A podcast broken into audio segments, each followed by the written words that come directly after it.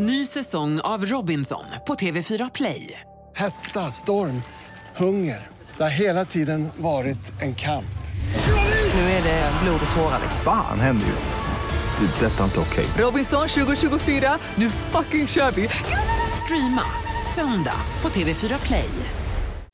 Hej, jag heter Gry Forssell och du lyssnar inte på radiostationen Mix Megapol. I alla fall inte just nu, för du ska ju precis höra ett nytt avsnitt av Mord mot mord. Men först vill ju vi säga hej.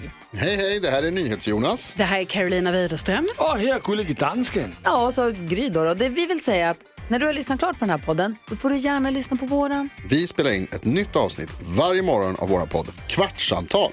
Och hela radioprogrammet blir ju också en podd om man är väldigt morgontrött eller så. Just det, om man missar morgonen ja. Men mest av allt så får du gärna lyssna på programmet i direktsändning varje morgon på Mix Megapol. Live varje morgon från klockan sex och då har vi med oss massor med vänner också. Thomas Bodström, Babben Larsson, Johan Pettersson, Christian Luuk. Massor med coola människor som bara dyker upp och gör livet bättre. Ja, som jag, Gullige Dansken. Exakt så. Och så mycket bra musik och annat skoj såklart. Så vi hörs när du vaknar på Mix Megapol. Radio Play.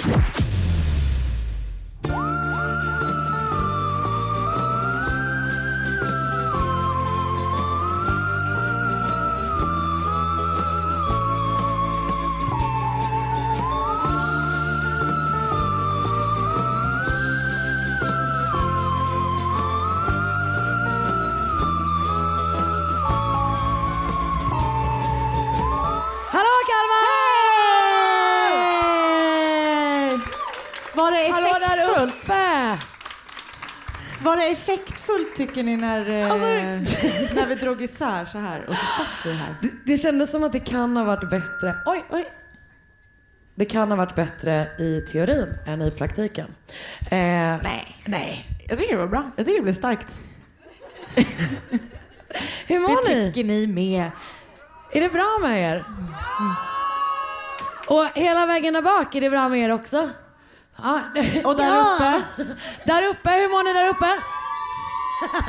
Bra. Gud, glada på balkong. Eh, väldigt kul att vara hos er och få avsluta vår lilla, lilla poddturné hos er. Det känns ashärligt. Kalmar. Kalmar hörni. Vad fint ni har det, det vet vi inte för det Så- var väldigt mörkt när vi kom. Men imorgon så tänker vi väl oss att vi ska, Då tar vi en tur då tar vi en tur. Innan vi åker hem. Så vi kommer ta emot lite olika sådana eh, tips eh, senare. Slottet kanske är ett tips till exempel. Ja. Eh, jag tänkte på det när jag var ute och gick här innan att det finns, eh, eller jag eh, tror att jag har pluggat i Kalmar. Du tror det? Alltså jag pluggar ju på distans va. Ah, ja, Men att jag ja. ändå var så här, fan, började typ så känna lite, jag bara I'm coming home. Härligt. Jag läste business English på distans. Mm. Jag ville egentligen bara vara i Berlin på CSN-semester. Eh, då lä- läste jag då business English och det enda jag lärde mig var ordet, Också att du tänker att det är betald semester när du tog ett lån. men det gick ganska snabbt att betala tillbaka. Ja. För, fördelaktigt lån. Eh, men det enda jag lärde mig var i alla fall ordet agriculture. Mm. Så tack Kalmar för det. Nu är det Varför jag som kan prata med bönder Varför på var det engelska. i eh, business English? Alltså jag vet verkligen Man skulle inte. mer tänka att det var så debit och kredit fast på engelska. Ah, debits and credits. Som det heter kanske. Det kunde jag med. Okej. Det har eh, varit en utmaning att hitta ett eh, fall från Kalmar. Vi gillar inte att göra så nya fall så att så här, förlösa går bort för vi varken spår eller Therese Tang. Eh, så det kommer liksom inte bli det. Eh, alla era intressanta gamla fall är från så 1300-talet. Vilket gör dem ointressanta. Det är, jag fattar att ni har jättemycket gammal historia men det är fan inte min grej. Och alltså. svår... Eh, svår eh, Forskat. Forskat. Ja, exakt. För det, vi är ju forskare. Det är inte grävande journalister, men forskare. Jag läste en ganska bra stund om en snubbe som eh, hette typ så Ölandsgödde eller någonting. Som var eh, en fånge som styrde fängelset i Kalmar och typ på med väldigt, väldigt brutalt och typ mördade åtta personer i fängelset. Men det var alltså Aha. 1370. Nu bara, men gud berätta om det, låter ju jätteintressant. Jag tyckte det lät Ni vet, nej jag vet, det var ganska spännande. Det är alltså inte det som Det är blev. inte Nej. det. Okej. Eh, En tease var det där bara. Exakt, precis. Tills nästa gång vi kommer tillbaka hit. Eh, Utan jag ska berätta om ett fall eh, som utspelar sig sommaren 1937. Var det någon som var med? Nej. Eh, det rådde då total panik i eran underbara, underbara stad. För att på lite drygt fem veckor så brann det på över 40 ställen Åh, runt jäklar. om i Kalmar. Och folk frågade sig inte så här, undrar om det här kommer hända igen? Utan folk frågade, när kommer det hända igen? Så att jag ska helt enkelt berätta om eh, pyromanen i Kalmar 1937. Mm, känner ni till personen i fråga? Bra. Det var Eh, spännande, ingen vet. Okej, så jag har fått information från bloggen kalmariana.bloggo.nu. Den var kanon, jag kan verkligen rekommend- rekommendera den. Artikeln Var brinner din natt i tidningen Östra Småland. Eh, samt en digitaliserad version av tidningen Västkusten från 37. Det verkar vara en amerikansk tidning för liksom skandinav- svenskar i USA. Där kunde jag också läsa om en prästfru som tillsammans, hade åkt fast för att hon tillsammans med sin son hade låtsats vara spöke. På kyrkogården hade de dragit runt. Och sen Här? Eh, nej det vet jag inte, det var bara i. Småland. Ah, okej. Ehm, hur som helst. Den 13 juli 1937 var en varm och lugn tisdagskväll här i underbara, underbara Kalmar. Stan var liksom sömnig. Eh, Det var ju mindre på den tiden. Typ 20 000 tror jag. Eh, men vid tre på natten så får brandkåren ett larm. Det brinner i Falkenbergsladan som ligger på Stensö. Och när jag eh, sökte på det här så kan det stämma att det är typ 25 minuters promenad härifrån. Nej, okej. Det beror på hur Har ni olika går. långa ben här i Kalmar eller vad är grejen? Eh, Stensö, där min, min kille jobbade på Stensö camping som misslyckad trubadur och glassförsäljare under en hel sommar. Eh, så det kände jag direkt då en stark connection till förstås. Eh, platsen där min kille säkert blev mordhotad, Ja. välförtjänt. Eh, man och alltså brandkåren åker då dit och släcker den här ladan, tänker inte så mycket mer på det. Eh, men det blir desto värre när det bara en timme senare kommer ett till larm.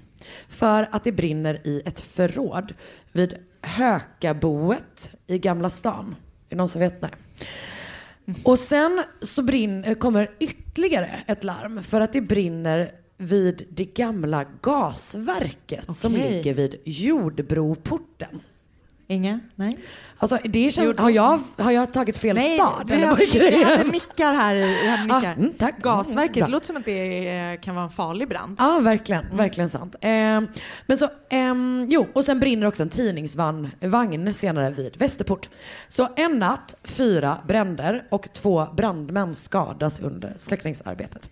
Folk börjar känna så här, vad är det som händer i vår fina, fina stad?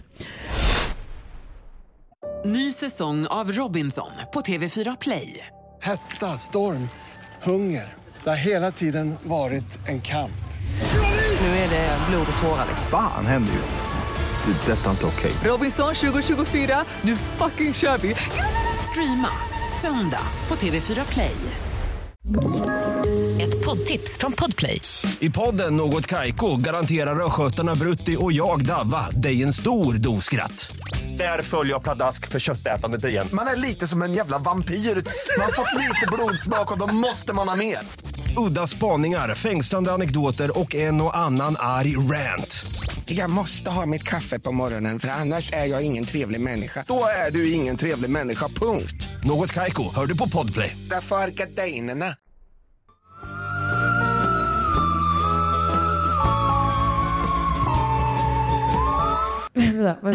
Det går en natt, inget händer, sen går det en till har jag skrivit.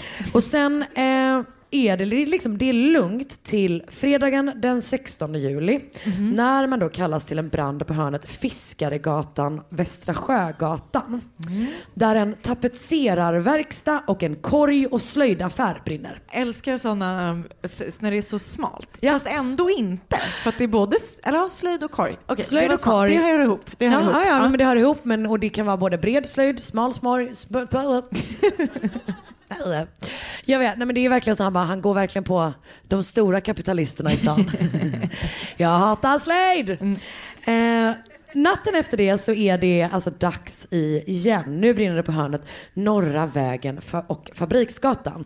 Där Hugo Petterssons skrot och lumpaffär, Fridströms möbelmagasin och förstås också litografens papperslager Såklart. förstörs. Finns något kvar av de här? Eh, nej, Ingen alltså? Nej. eh, ingenting finns kvar i Ingenting Kalmar. finns Nej.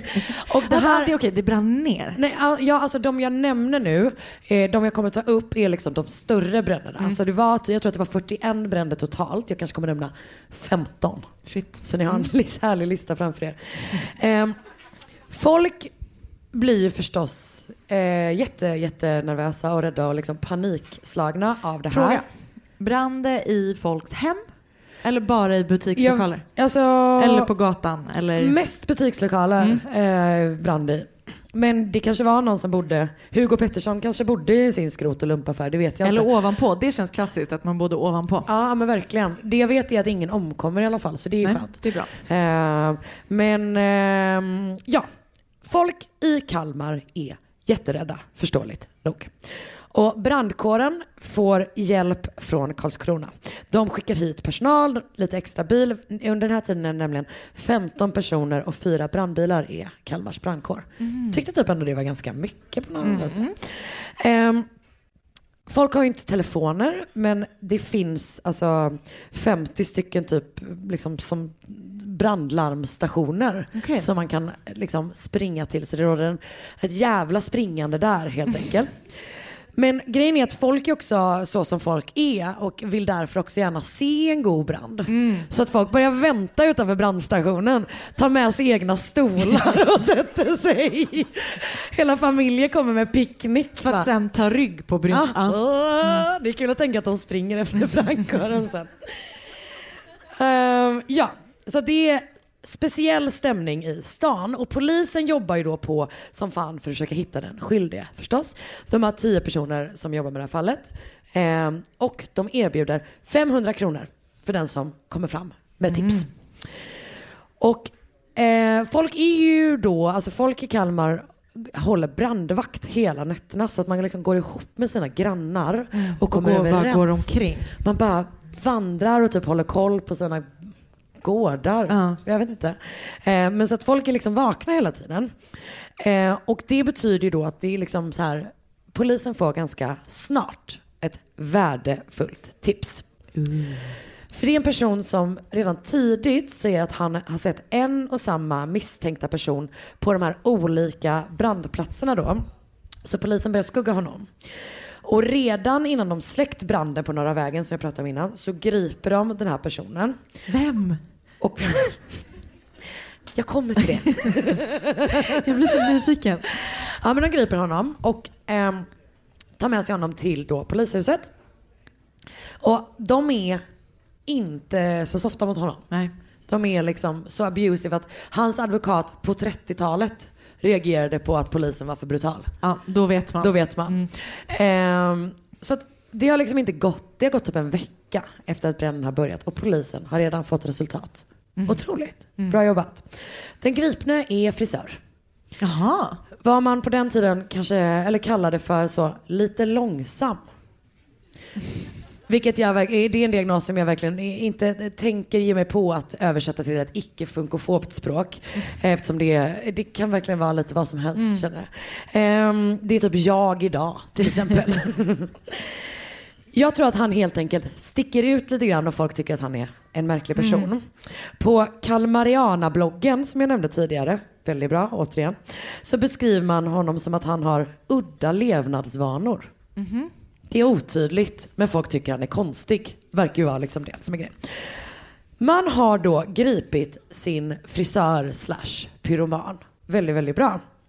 Det är bara det att samma kväll när han sitter häktad så brinner det på Stensö Dum, dum, dum, igen.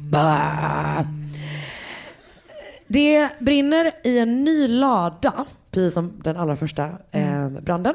Och total panik utbryter i samband med den här branden. Alltså folk får för sig att det brinner på sjukhuset också. och springer liksom runt, alltså typ, vissa folk försöker springa till den här ladan för att kolla på branden. Andra springer från, vissa försöker ta sig till sjukhuset som inte ens brinner. Eh, och typ kolla på det liksom. Så folk springer så här fram och tillbaka. Och det gör liksom att brandbilarna kommer inte fram för att kalmariterna bara rusar. Ja men 20 000 sa. Alla är liksom ute och rusar runt som yr, yra höns framför olika Gud. brandbilar. Vilken syn. Ja, verkligen. Festligt. Eh, också fruktansvärt. Eh, men ingen som dör, så festligt. Eh, det gör att man, alltså så här mycket gjorde Kalmariten lite som de ville med det här. Att man var tvungen att regelbundet typ så här Eh, typ varannan timme i radio säga typ så här kan ni bara inte stå i vägen för brandbilarna? Håll er Var det borta. då de upptäckte sirener på dem? Så att Ah. folk skulle akta på sig? Just det, första sirenen var bara att det satt en brandbil längst fram. Det var samma ljud, bara att det var en kille som gjorde den. Kanske. Kanske. Ehm, Okej, snart så griper man då en ny snubbe för den här specifika branden. Men de har fortfarande kvar den första. Ja gud ja, frisören sitter där han sitter. Så att den här snubben som har eldat nu, han har då inspirerats av frisörens Ah, ja, ja. Vilket ni vet ju det, när man väl hittar sin inspirationskälla, då är det svårt att hålla tillbaka. Då, Det är synd att han inte är inspirerad av hans eh, frisörskap. ens hans specifika snitt han hade med saxen. Just det. Han var väldigt kvick i luggen och så gillar han busigt där bak. Alltså, det, det måste ändå vara den bästa frisyren. Business in the front, party in the back. Alltid. Ja, ja, gud ja. Så han kommer då dömas till två års fängelse för det här längre fram. Eh, frisören sitter, new dude sitter, eh, det går en tid och undersökningen, liksom, utredningen ska nu då bli rätt sak. Kalmar andas ut. Men bara en kort stund till. Eller? Mm. Det vet du. Ehm, men så allt börjar liksom gå tillbaka till det normala igen. Eller, alltså, det är ju lite konstigt för att det är ju, pågår den här konstiga saken Mm. samtidigt. Liksom. Eh, också att det är en gubbe i Mönsterås som annonserar i tidningen för att han arra- arrangerar bussresor till brandplatserna. Jaha. Som Han var riktig entreprenör. Ja, exakt. Att han bara, eh, jag kan ta runt er och visa er Någon annans olycka är min inkomst. är min bussresa. ehm, till slut, måndagen den 16 augusti ska då rättegången inledas framför ögonen på all svensk media. Det har blivit en jätte, jättestor grej. Det är bara det att dagen efter rättegången har inletts så brinner det igen. I systrarna Johanssons manufaktur och modeaffär på Södra Långgatan. Och en av systrarna är i lokalen Nej. när det börjar brinna och måste typ klä- kasta sig över ett staket och bli räddad Åh, av en sån stegbil. Eh, sån som man drar ut en stege och så får hon klättra upp där på Ah, någon ja, ja. Ehm, så det brinner då igen. Dagen efter så brinner det på flera ställen. Skyttegatan 3, Tullskolans slöjdhus.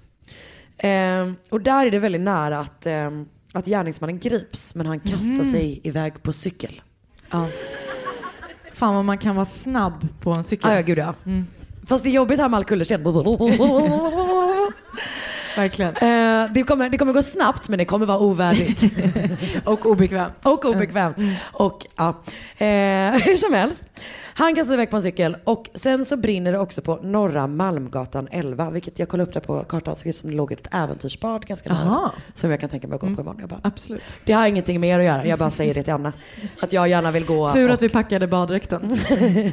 jag vill gärna gå och bada. Är det ett bra äventyrsbad? Nej. Åh oh, jävlar. Varför hatar ni ert äventyrsbad? Nej! Ja, då blir det inte det. Okej. Jag gillar ju inte heller att bada. Punkt. Så att, Vi tar en dusch. Inte tillsammans, var för sig. Ehm, vi får se hur det går ikväll. Uh, Okej. Där, nu ska vi se. Mm, mm, Malmgatan 11, just det. Det är alltså bara att, alltså att pyromanen går förbi ett öppet fönster, får syn på en gardin som hänger ut och bara nej. Så. Alltså tänder eld på gardinen. Så han gör ju lite, mm, spoiler, hen gör ju lite, alltså lite olika typer av saker. Ja. Större, mindre. Det känns som att personen i fråga liksom får feeling ibland och tar, tar ett vidrigt tillfälle Mm. om man säger. Så det varierar lite grann. Ehm, och Det är så konstigt att det är det man ser när man ser ett öppet fönster med en gardin. Ah, Brant. elda. Inte så fin gardin. Nej. Jag kom på nu att jag glömt säga en sak hörni. Okej. Eh, frisören erkände direkt. Aha. Alltså det, det kommer fortfarande, men jag, jag glömde säga det att frisören erkände. Så att han har eh, bränt Han- ah, eller antänts på? Ja, vi Vet kommer till det. men jag, okej, det var en okej. jätteviktig del som jag glömde säga. Han har då, om ni minns att jag sa att det var väldigt, väldigt bryska polismetoder. Han har under den typen Ah. av förhör erkänt. Det här känns som lite som ett sånt uh, making a murderer situation liksom.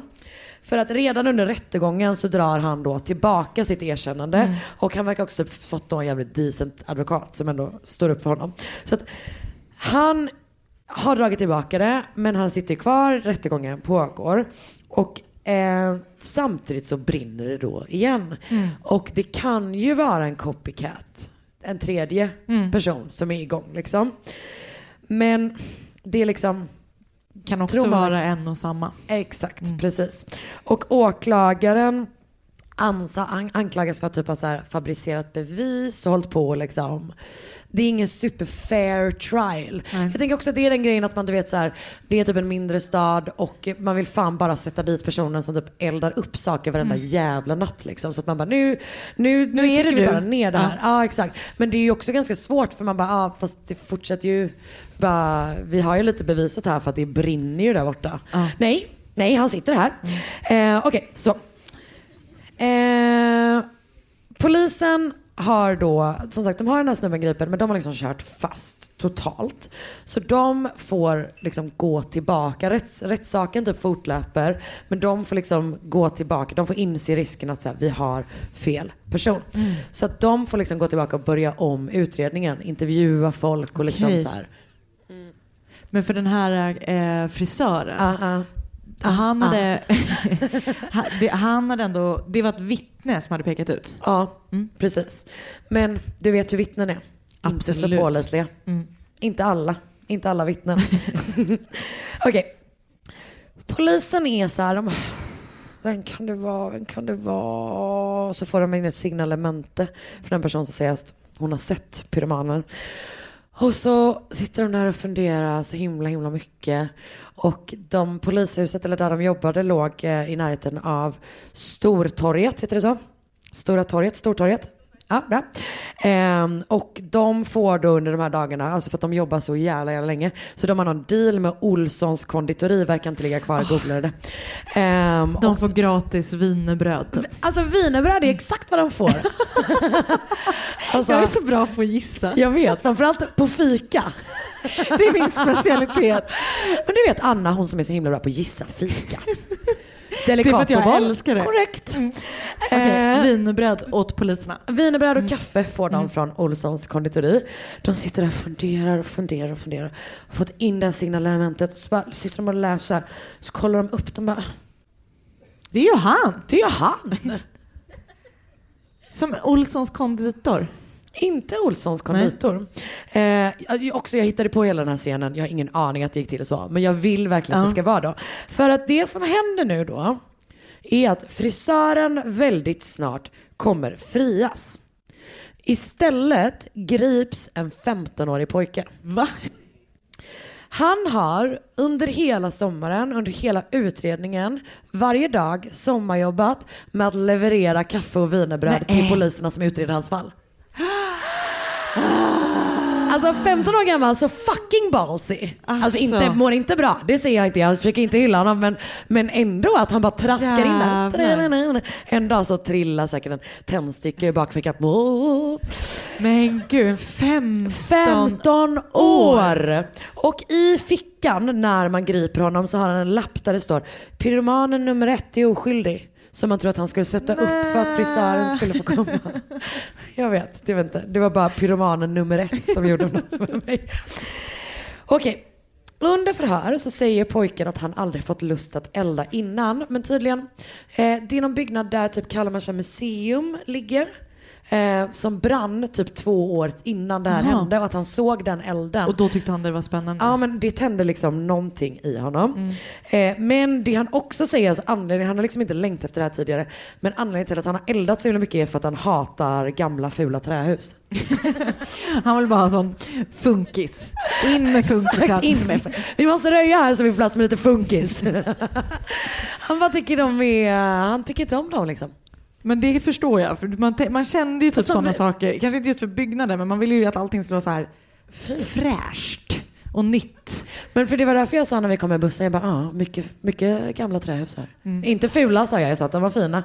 Ehm, så att han, han kommer väl inte åt alla. Men det är, han, om han bara hade fått så eh, jobb på stadsbyggnadskontoret så hade vi det här aldrig behövt hända. Då hade han kunnat Då hade det bara varit ändå. funkis här överallt. Då hade ni haft så rivningshysteri för att han hade varit igång på egen hand. Liksom.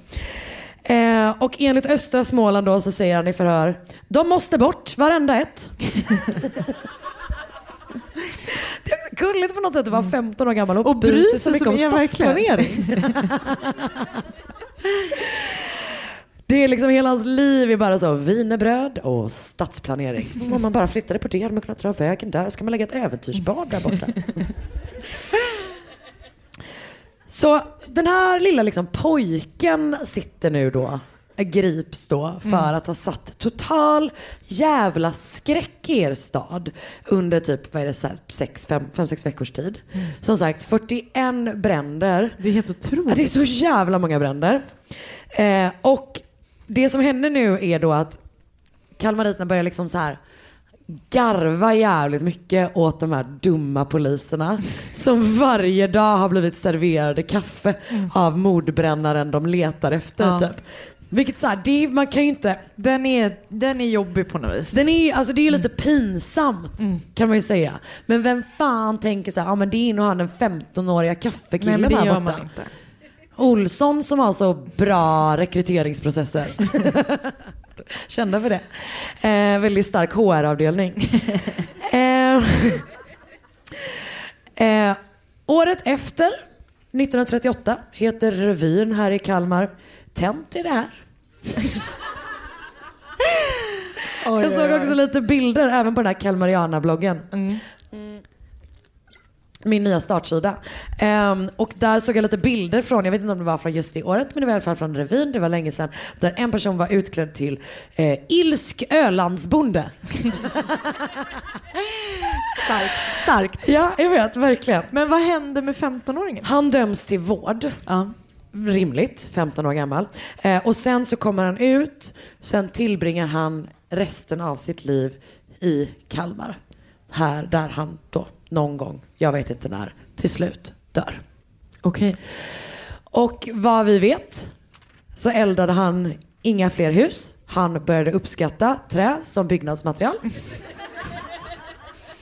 Det vet jag inte. Det vet vi inte. Han kanske hatar det till sin... Men vad sjukt. Det är en konstig En tonåring som eh, En tonårig kaffekille. som bränner honom. bara. Som bränner loss. Det är också så obehagligt tycker jag. Jag förstår att det blev skräck just för eh, ja, brand är ju superfarligt. Och, Nej, menar, det är också, man är ju... Eh, Men det är det, att det händer på natten. det händer på natten. man ligger och händer, sover, man fattar ingenting. Exakt. Och sen så är allting bara... Och på hemmaplan, alltså det är också den grejen som är att man typ blir attackerad även om det då var kanske då en lumpbord och en slöjdhandel och sånt. Mm. Men det var någons korg och slöjdhandel. Exakt. Det var liksom inte så. Så att ehm, nu vet ni lite mer om 15-åringen som satte skräck i eran stad.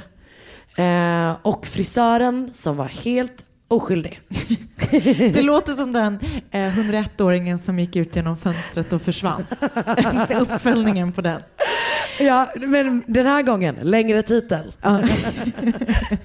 ja, vad spännande. Det var jättespännande. Ja, men tack snälla. Verkligen. Eh, det, jag är ledsen för er skull för att ingen dog. Jag är glad för min skull för att jag slapp berätta om någon som dog. Det får Anna göra i andra halvan stackarn. Det kom, det, precis. Det blir, eh, det blir trist. Det kommer bli tråkigt. Poddtips från Podplay. I podden Något Kaiko garanterar östgötarna Brutti och jag, Davva, dig en stor dos skratt. Där följer jag pladask för köttätandet igen. Man är lite som en jävla vampyr. Man har fått lite blodsmak och då måste man ha mer. Udda spaningar, fängslande anekdoter och en och annan arg rant. Jag måste ha mitt kaffe på morgonen för annars är jag ingen trevlig människa. Då är du ingen trevlig människa, punkt. Något Kaiko, hör du på Podplay. Därför är gardinerna.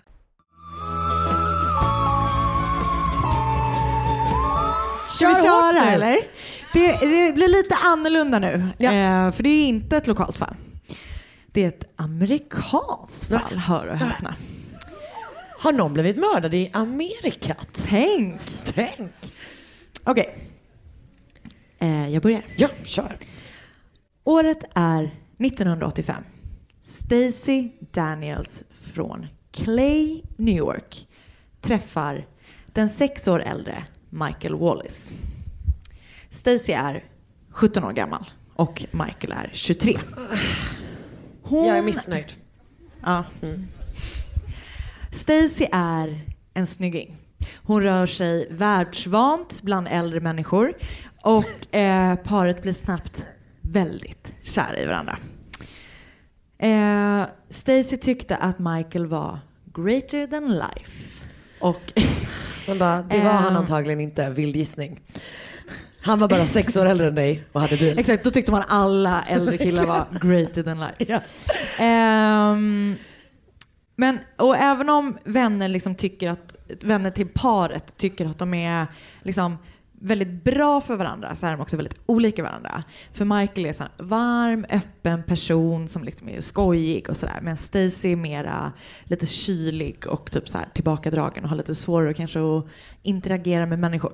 Så så världsvant är de sig inte bland äldre. Nej precis, de säger faktiskt... Eh, Emot varandra lite grann. Men jag tänker att hon var sval. Att hon kanske var så bra på att mingla men inte släppte in på... Alltså vet du, hela min liv, min dröm varit Att vara sval. sval. Vet. Åh jävlar! Och inte vara sån som... Vad jag inte är sval.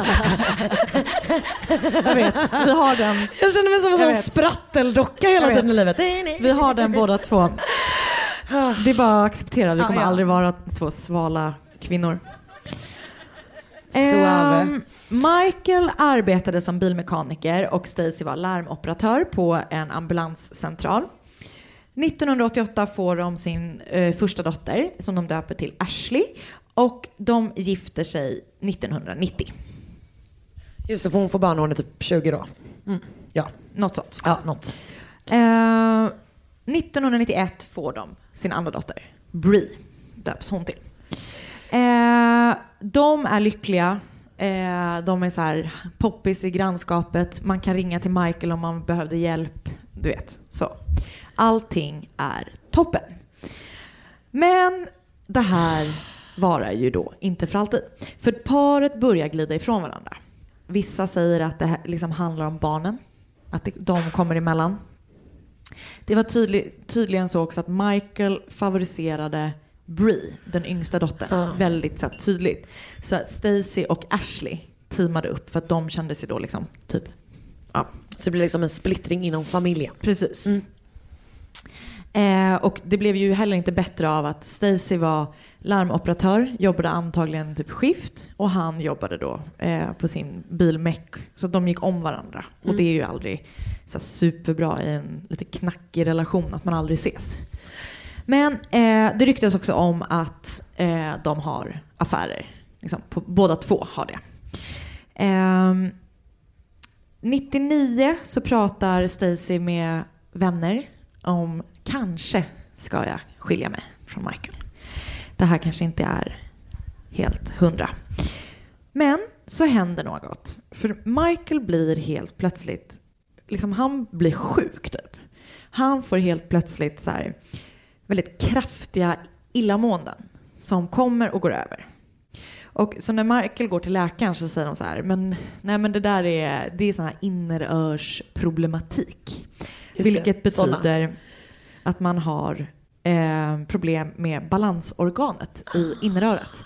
Och det kan då leda till yrsel, illamående och kräkningar. Vänta, det är från så... från, från 1177. Doktor. Exakt. Eh, men han blir liksom mer och mer sjuk under de månaderna som kommer. Och eh, dottern Ashley då, den äldsta dottern, har berättat att när han eh, när, när Michael kom in i så sina skov så typ han sluddrade, eh, han låg och vilade typ en gång så hon har berättat att eh, han låg och vilade och hon var i rummet. Så han så här, satt sig upp långsamt och bara kaskadkräkts. Eh, Som jävla Exorcisten spya Alltså typ. verkligen. Ja. Och sen har han bara lagt sig ner och fortsatt sova. Så det är liksom något som inte stämmer. Sjätte Eh. sinnet menar jag. Spyr hon i Exorcisten också? Jag har inte sett Exorcisten. Ja hon gör det. Ja men bra, tack. Men spyr de i sjätte sinnet? Ja, men hon blir ju du vet Münchhausen by proxy. Oj, spoiler. Den gamla, vänta, sjätte sinnet. Sjätte Det är med sinnet, han du vet, pojken. det han pojken. Ja. Ja. Mm. Vi tar det Eh, sen. Så i två, eh, början av år 2000 så bestämmer han sig så här, men nu måste jag gå till botten. Varför mår jag som jag gör? Vad är det som händer? Um, men så, Um, jo precis. Så han ska gå till doktorn. Några dagar innan han ska gå till doktorn så är han och Ashley hemma igen. Bara de två. Och eh, hon har berättat sen efteråt att hon inte har tänkt så mycket på vad som har hänt under liksom, den här eftermiddagen. Hon är 11 år när det här händer. Åh nej. Stämmer det? Ja, det, ja precis. Ehm, och hon har liksom bara inte fattat någonting. Han har ju varit sjuk och hängig, han har typ legat och vilat och så här. Så, men sen så kommer hon ju då att så här, klandra sig själv jättemycket. För att senare på eftermiddagen så hittas då Michael död på soffan hemma. Han, eller han hittas livlös, men han, är, han körs till sjukhuset, men han eh, överlever inte.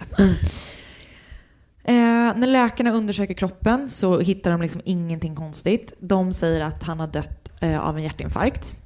Michaels syster är bara så här, men det kan inte stämma, han är 38 år. Liksom. Det Det verkar konstigt, ni måste ju gå djupare in i det här. Men Stacy har ju sett hur han har blivit sämre och sämre under de senaste månaderna. Och läkarna är på men det, är, liksom, det kan absolut vara det. Det här verkar inte, det är inget konstigt. Eh, så det blir aldrig någon, det utförs aldrig någon obduktion. Så nu är Stacy då ensamstående mamma till två unga döttrar. Och eh, det enda som kanske kan vara till någon tröst är att eh, Eh, hon får ut 55 000 dollar på en livförsäkring som Michael har tecknat.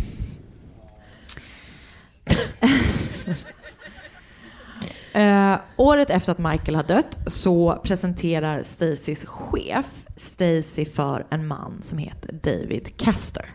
Sexigt namn. Det låter som en brittisk lord. Jag tänker på David Foster som är eh, låtskrivare. Han är, skrivit, han är typ en man i 60-årsåldern. Han var Ja. gift med ingen som kollar på Real Housewives Fortsätt, of Beverly fortsätt. Hills. Jag vill höra Nej. Eh, hon, eh, han var gift med Yolanda Hadid som är mamma till Gigi och, Och Bella, Bella, Hadid. just det. Eh, Kolla. Det är inte han. Ni får facts, facts, facts. Ehm, så de två inleder en relation och 2003, två år efter att de har träffats, så gifter de sig. Och eh, Stacy tar då namnet Stacy Castor. Ja, precis. Eh, han beskrivs som en så väldigt driven person. Han älskar naturen, han älskar utomhusaktiviteter, han gillar att åka snöskoter, han jagar med pilbåge. Va? Eh, Va? Han jagar med pilbåge? Sägs det. Jag vet inte. Man Wow. gör väl det. Och jag vet inte om det är att han skjuter eller om han alltså skjuter liksom. Eller man står i sin eh, trädgård. Nip. Om man är så Katniss. Verkligen. Fast på riktigt. Han är så... Nej, var det den? Så bra. Gud, ni är en konstig publik. Älskar Hunger Games. Ja, den är så bra. Det är också en av den enda liksom, ringsignalen jag någonsin har köpt. Att jag hade den som sms-signal. jag, jag insåg också hur otroligt pinsamt det var. Så att, så, alltså, du vet, den, jag tror den lät en gång och sen har jag för alltid haft min mobil på tyst signal. Bra drag, bra drag ändå. Um, han driver en egen ventilationsutrustningsfirma som sysslar både med värmefläktar och airconditioning. Eh, och det går väldigt bra för honom. Eh, Stacy beskriver honom som en stöttepelare. Han är en stark person som eh, förser henne med känsla av trygghet. Som du med mig. Och du med mig. Mm. Och ni med oss. Eh, kärleken beskrivs som att den är tagen ur en saga. Som, nej jag skojar bara. För att Oscar och Marcus inte är med Ja, i. Kalmar så ja. Vi delar rum ikväll. Äntligen får vi vara lite i fred. Eh, Ja, de är super, super kära. Det här liksom. verkar liksom bli Stacys chans på att bli lycklig. Men eh, allt är inte bara toppen.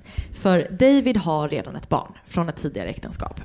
Och han är liksom inte intresserad av att bli Ash- Ashley, Ashley, Ashley och Brees pappa, extra pappa.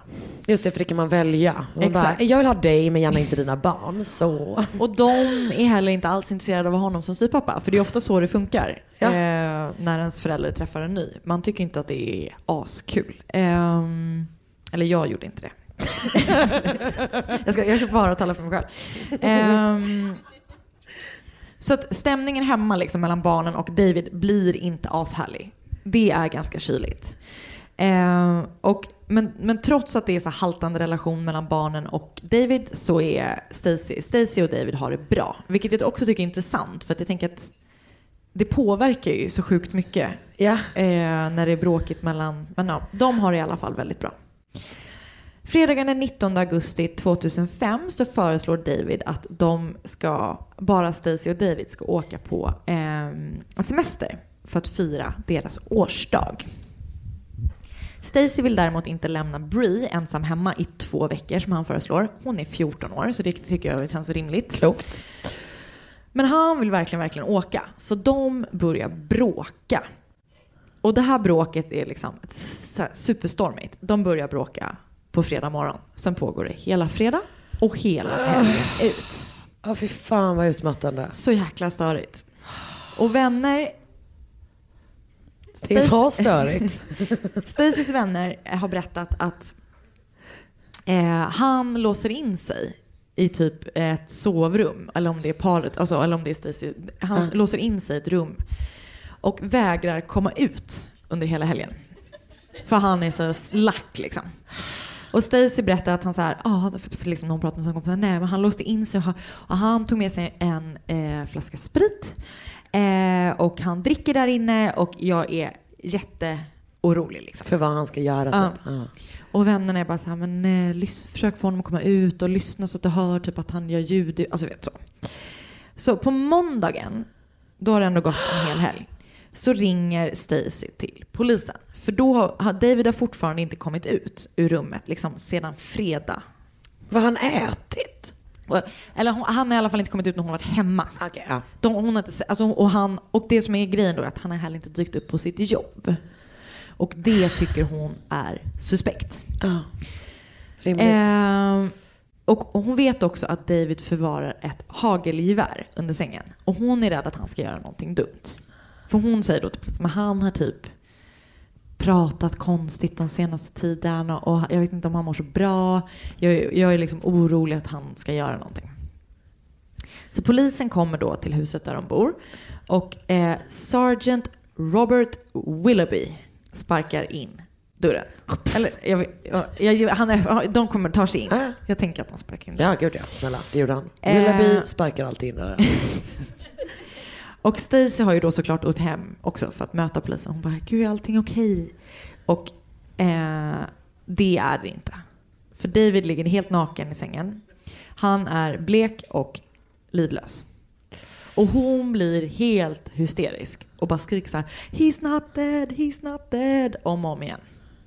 Men det verkar som att han är det. Och det som är konstigt är att bredvid sängen på golvet ligger en dunk med kylarvätska av märket Antifreeze som är alltså en illgrön så här, liksom glykollösning som man häller i för att inte kylarvätskan ska frysa när det är minusgrader. Och bredvid honom på nattduksbordet så har han ett glas som det är sån här äh, antifreeze i. Eh, obducenten, för han obduceras. och han, obducenten konstaterar att Michael har dött av en överdos som då är självförvållad av det här antifreeze. Tycker du att det är en överdos? Om man bara tar en vanlig dos så är det lugnt. Alltså han har liksom druckit. Åh fy fan vad hemskt. Och eh, intressant om, eh, det här jag vet inte om det handlar om all sån här glykollösning, det här smakar typ ingenting. Så att liksom, det är, eller vi pratade Det är ju om typ det, sött, om gift smakade någonting. Det låter verkligen som något vi har pratat om någon gång. Ja, skitsamma. Ja, skitsamma. Ehm, så Stacy då får begrava sin andra man på väldigt kort tid. Hon har blivit änka för andra gången eh, liksom, på bara, ja men vadå, sex år typ. Det är lite... mm, Väldigt tätt. Antingen väldigt, väldigt otur. Eller väldigt, väldigt suspekt. Kanske man kan säga. Väldigt, Eller? eller? Mm, något av dem. Ja, ja. Han, eller hon, begraver honom i samma grav som hennes första man. Ursäkta? Hon lägger honom i samma grav? Ja. För hon vill ju begravas med typ de båda. Nej, men gud. hon själv dör. Det är så konstigt. Men det är för grovt. Det är så jävla grovt. Det, så kan man inte göra. Men det gör hon. eh, eh, Sergeant Willoughby och Detective Spinelli Ja. har däremot en känsla av att det är något som luktar skunk här. Fuck shit up Willoughby. Spinelli säger så här. It was a sixth sense kind of thing. Man bara. Apropå vad vi sa, sjätte sinnet. Ja. Ja, man visste. Men också man bara, ja, hon, ja, båda två. Mm, det var, De, de kände i alla fall på sig, det är något som inte stämmer. Ja. Så de ska liksom säga, men vi, vi börjar gräva i det här. De går igenom vad Stacey har sagt, de typ, vet, söker, de sagt, hur har hon betett sig? De börjar granska allting. Eh, och så lämnar de in, eh, eller de genomsöker huset på bevis. Och så tar de då det här glaset och lämnar in för att se, finns det några fingeravtryck på det? Tre fingeravtryck hittas på glaset. Men inga tillhör David. Däremot så tillhör alla tre Stacy.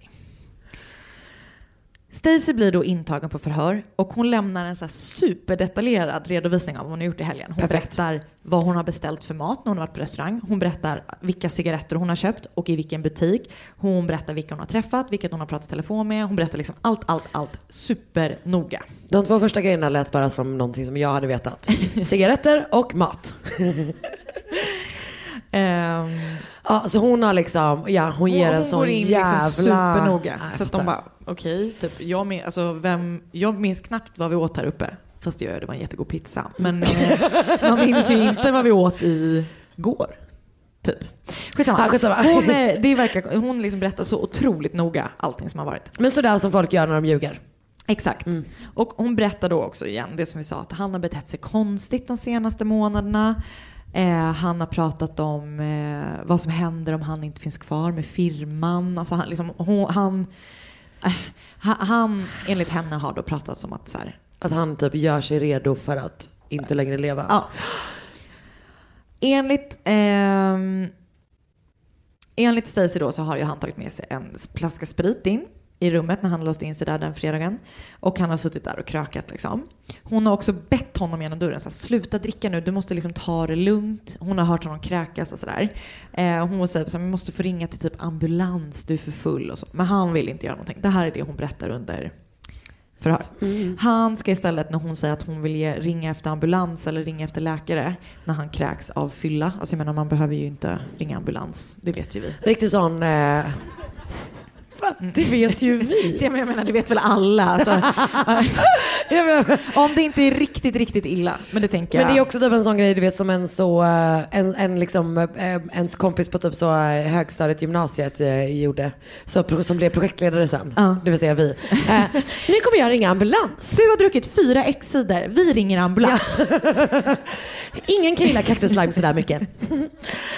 Eh, men då när hon har gjort det så har han blivit rosenrasande och bara jag vill inte ha någon jävla hjälp, dra härifrån, det här är mitt hus. Han ägde huset innan de gifte sig. Du kan ta med dina döttrar härifrån, du vet så här, bla bla bla. Eh, hon har då varit liksom, blivit rädd och ledsen. Så när han har skällt ut henne genom dörren, så hon har ju tagit med sig döttrarna därifrån. Ja, för det tänkte jag på. Döttrarna har vi inte hört från under det här scenariot än i alla Nej. fall. Nej. Mm. Det stämmer. Mm. Polisen riktar då alla misstankar mot Stacy, men de har inte tillräckligt med bevis. Alltså det finns de här fingeravtrycken, men de vet ju inte. Det är ett glas från deras hem tänker jag också. Exakt. Alltså man vet inte. Så att de måste släppa henne, vilket de då gör. Och utöver, alltså då, så poliserna började tänka så här. Vi har inte tillräckligt med bevis, men vi tänker att hon har förgiftat honom. Det är någonting som är riktigt konstigt med den här kvinnan. Ehm, så att de fortsätter jobba på det spåret och när de liksom ytterligare söker igenom huset så hittar de ehm, eh, något annat utöver de här liksom glaset med. Okej, okej. För I soporna så hittar de en sån här stekpipett. Du vet som man öser, alltså... Ah, sån turkey baser. Precis. Som man Som- suger som upp doft. Och sen som en... ehm, exakt. Så ser det ut. Väldigt bra för de som kommer lyssna på det här. Men, Men vi kan väl ändå i, eh, liksom eh, bara eh, Som en sån sug... bistå mig Ja. att det var en väldigt bra hanti... Äh, okej, det tyckte ni inte. Så bra var den inte och nu vet alla att ni ljuger. I alla fall. I alla fall. Eh, när de undersöker den här pipetten så hittar de dels antifreeze i den. Ah. Men de hittar också David Casters DNA. Nej. Åh nej. Mm. Hon har... Åh gud, okej. Så att det man tänker då är så här. Någon, sannolikt Stacy, har tvångsmatat honom med antifreeze. Så nu behöver man då hitta bevis för det här. Åh fy fan vad grovt. Åh gud. Så att poliserna fixar med så här en avlyssning av hennes telefoner. Man sätter upp kameraövervakning där vid graven. För man tänker så här, ja men är man helt förkrossad för att man förlorat sin andra man på sex år kommer man ju rimligtvis åka till graven. Där de båda två ligger. Exakt. Ehm, vilket hon ju inte gör. Så att de bara så här, det är så jävla konstigt det här. Men de har ju inga bevis. Hon säger ingenting i telefon. Det finns ingenting som är konstigt. Eller utöver då det som är uppenbart konstigt. Ja, ja. Men de, de, kan liksom inte Knyta det till henne. knyta upp det. Precis. Ehm, så under sommaren 2007, alltså det är två år efter att han har dött, så har man fortfarande ingenting som kan liksom göra att man kan gripa henne. Men så en dag då som kontaktas eh, poliserna av Michael, den första mannens syster. Hon som tyckte det var konstigt att de inte obducerade en Just det. 38-åring som hade dött i en hjärtinfarkt. Och säger så här, men det var väldigt konstigt när min bror dog. Jag vill att ni ska titta närmare på det också. Så att eh, de, polisen ser sin chans och bara här, okej, vi måste eh, gräva upp hans kropp och göra en ordentlig, liksom, undersöka den ordentligt. Så det gör de. Han har då varit död i sju år. Men, men trots den här långa tiden som, liksom, som begravd så hittar man stora mängder antifreeze i Michaels kropp. Det är Även så typ- jävla märkligt Ja. val av mordvapen på något sätt. Det är väldigt, och, och i Michaels kropp hittar man också typ råttgift och andra grejer. Hon har kört lite. Mm. Åh jävla sjukt. Men där säger man då så här, ja men det här är också, den, den troliga dödsorsaken är då förgiftning av antifreeze. Så jävla läskigt. Ja, det är så jäkla Oh, sjukt. panik. Så eh, Stacy liksom får ju nys om det här och tänker så här, ah, okej, nu ser jag vart det barkar kanske. Så att ehm, nu händer någonting riktigt sjukt också. Ashley då, som är Stacys äldsta dotter, är liksom inte bara en dotter utan även de är liksom bästisar för de teamade ju ihop. Vilket ju är creepy redan från början. Och så mysigt. Nej, man ska inte vara bästis med sin förälder. Okej. Och det säger jag inte till er två, för ni ska vara det.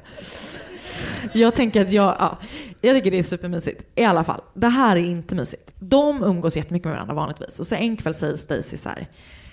Eh, Ashley är liksom, hon är eh, 19 typ. Mm. Så hon är ju inte eh, liksom myndig. För, eller hon får inte dricka Nej, i nej. USA. Men då säger Stacy så här, men vi har haft det så Liksom, du, hon har precis börjat på college.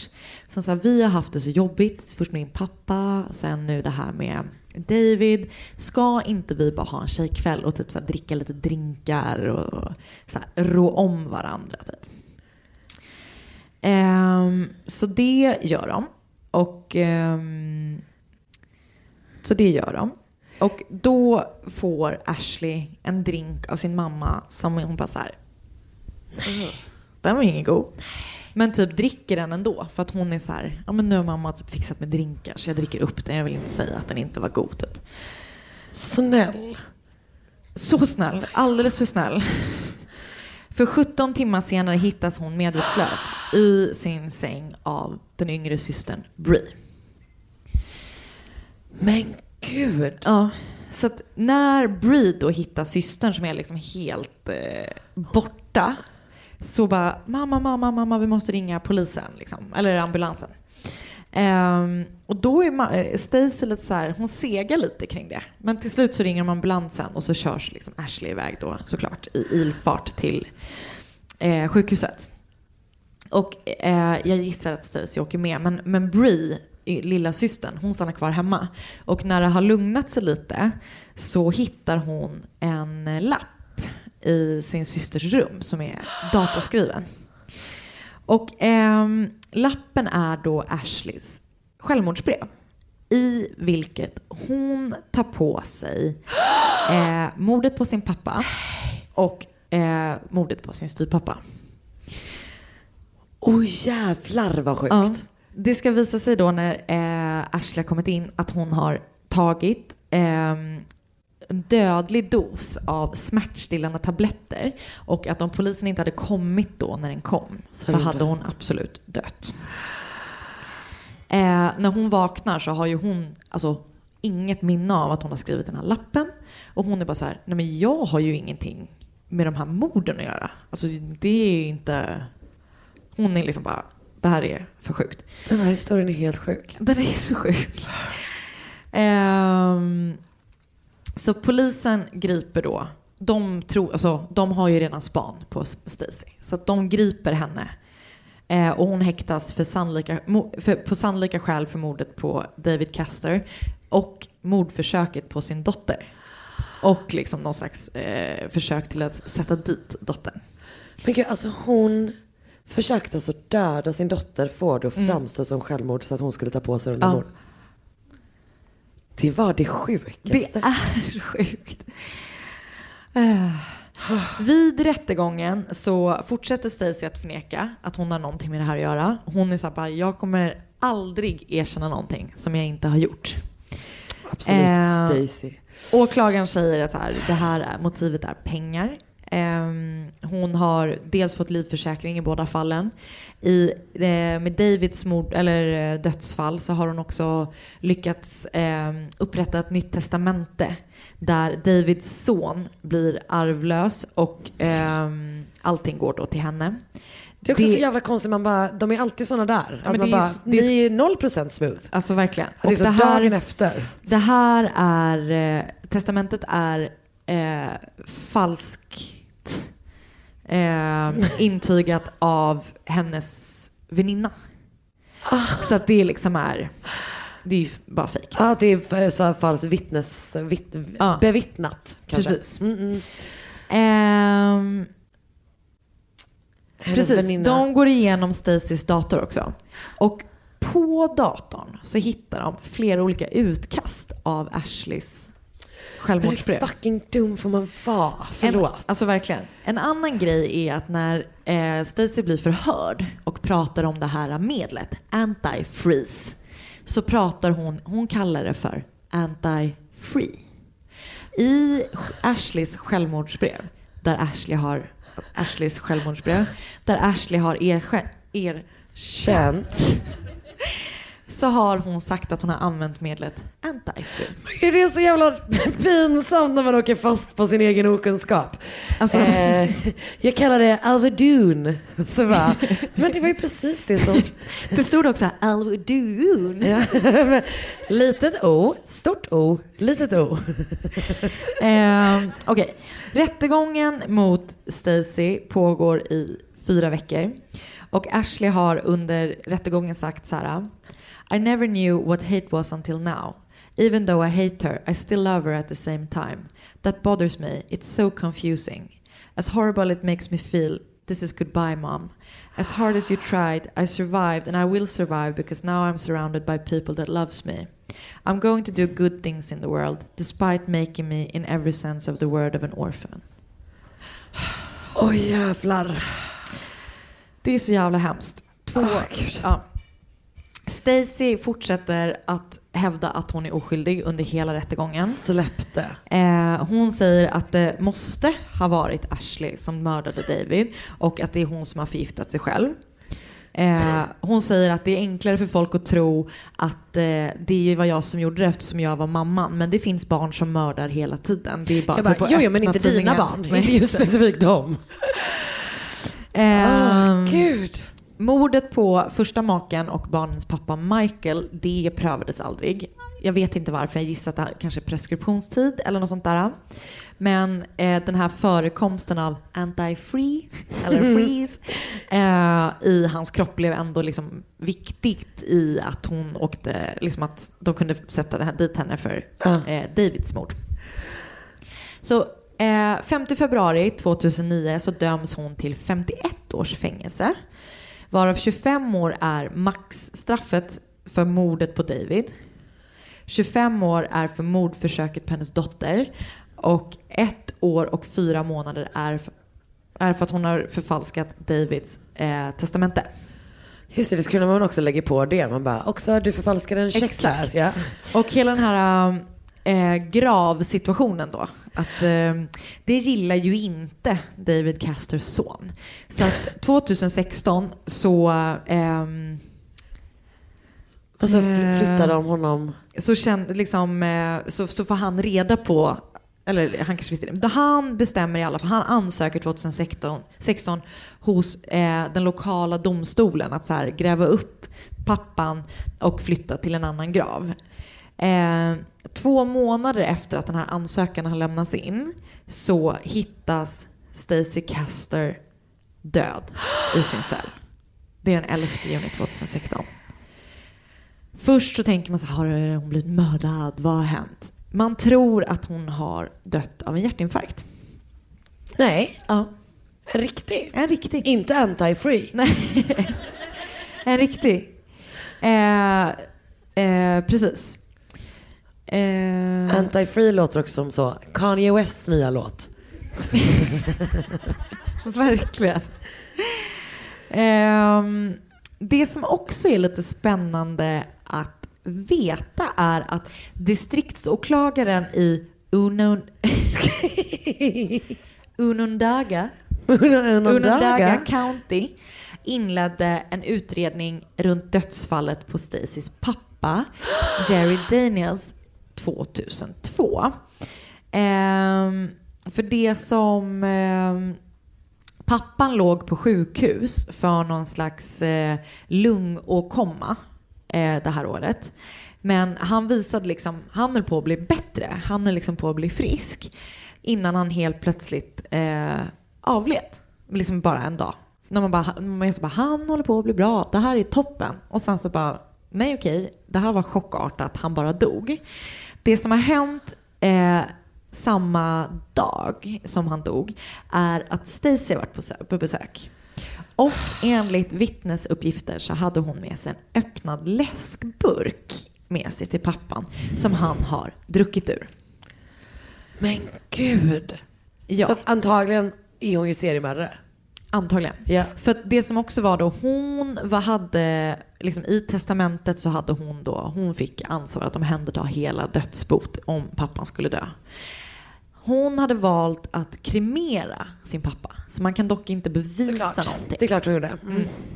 Men... Eh, Hon la honom också ovanpå de andra. Det- Hon det är bara på att bygga ett sånt lägenhetshus där. Jag tror faktiskt att det, det var någon sån liksom Du vet, ett sånt, grav, familjegrav som ett hon sånt typ hade. liksom, ja, men sånt så japanskt businesshotell där alla bara har varsin liten så kista liksom. Ja, exakt. Ja.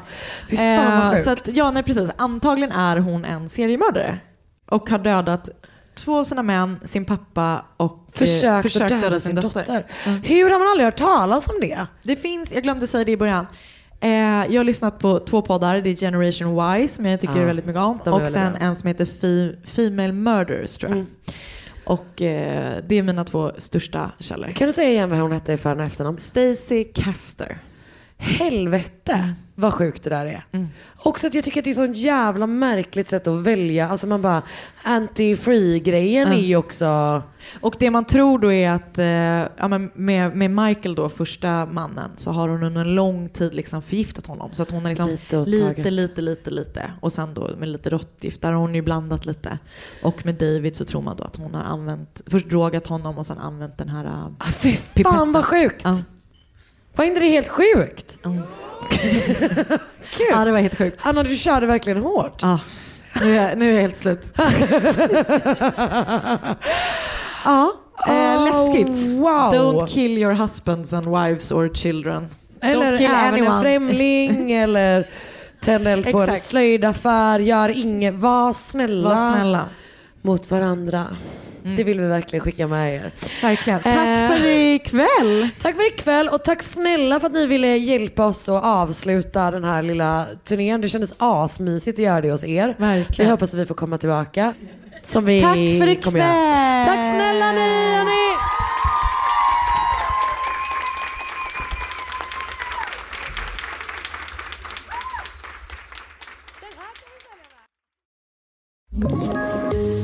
Poddtips från Podplay. I podden Något Kaiko garanterar östgötarna Brutti och jag, Davva, dig en stor dos skratt. Där följer jag pladask för köttätandet igen. Man är lite som en jävla vampyr. Man har fått lite blodsmak och då måste man ha mer. Udda spaningar, fängslande anekdoter och en och annan arg rant. Jag måste ha mitt kaffe på morgonen för annars är jag ingen trevlig människa. Då är du ingen trevlig människa, punkt. Något Kaiko, hör du på Podplay. Därför är gardinerna.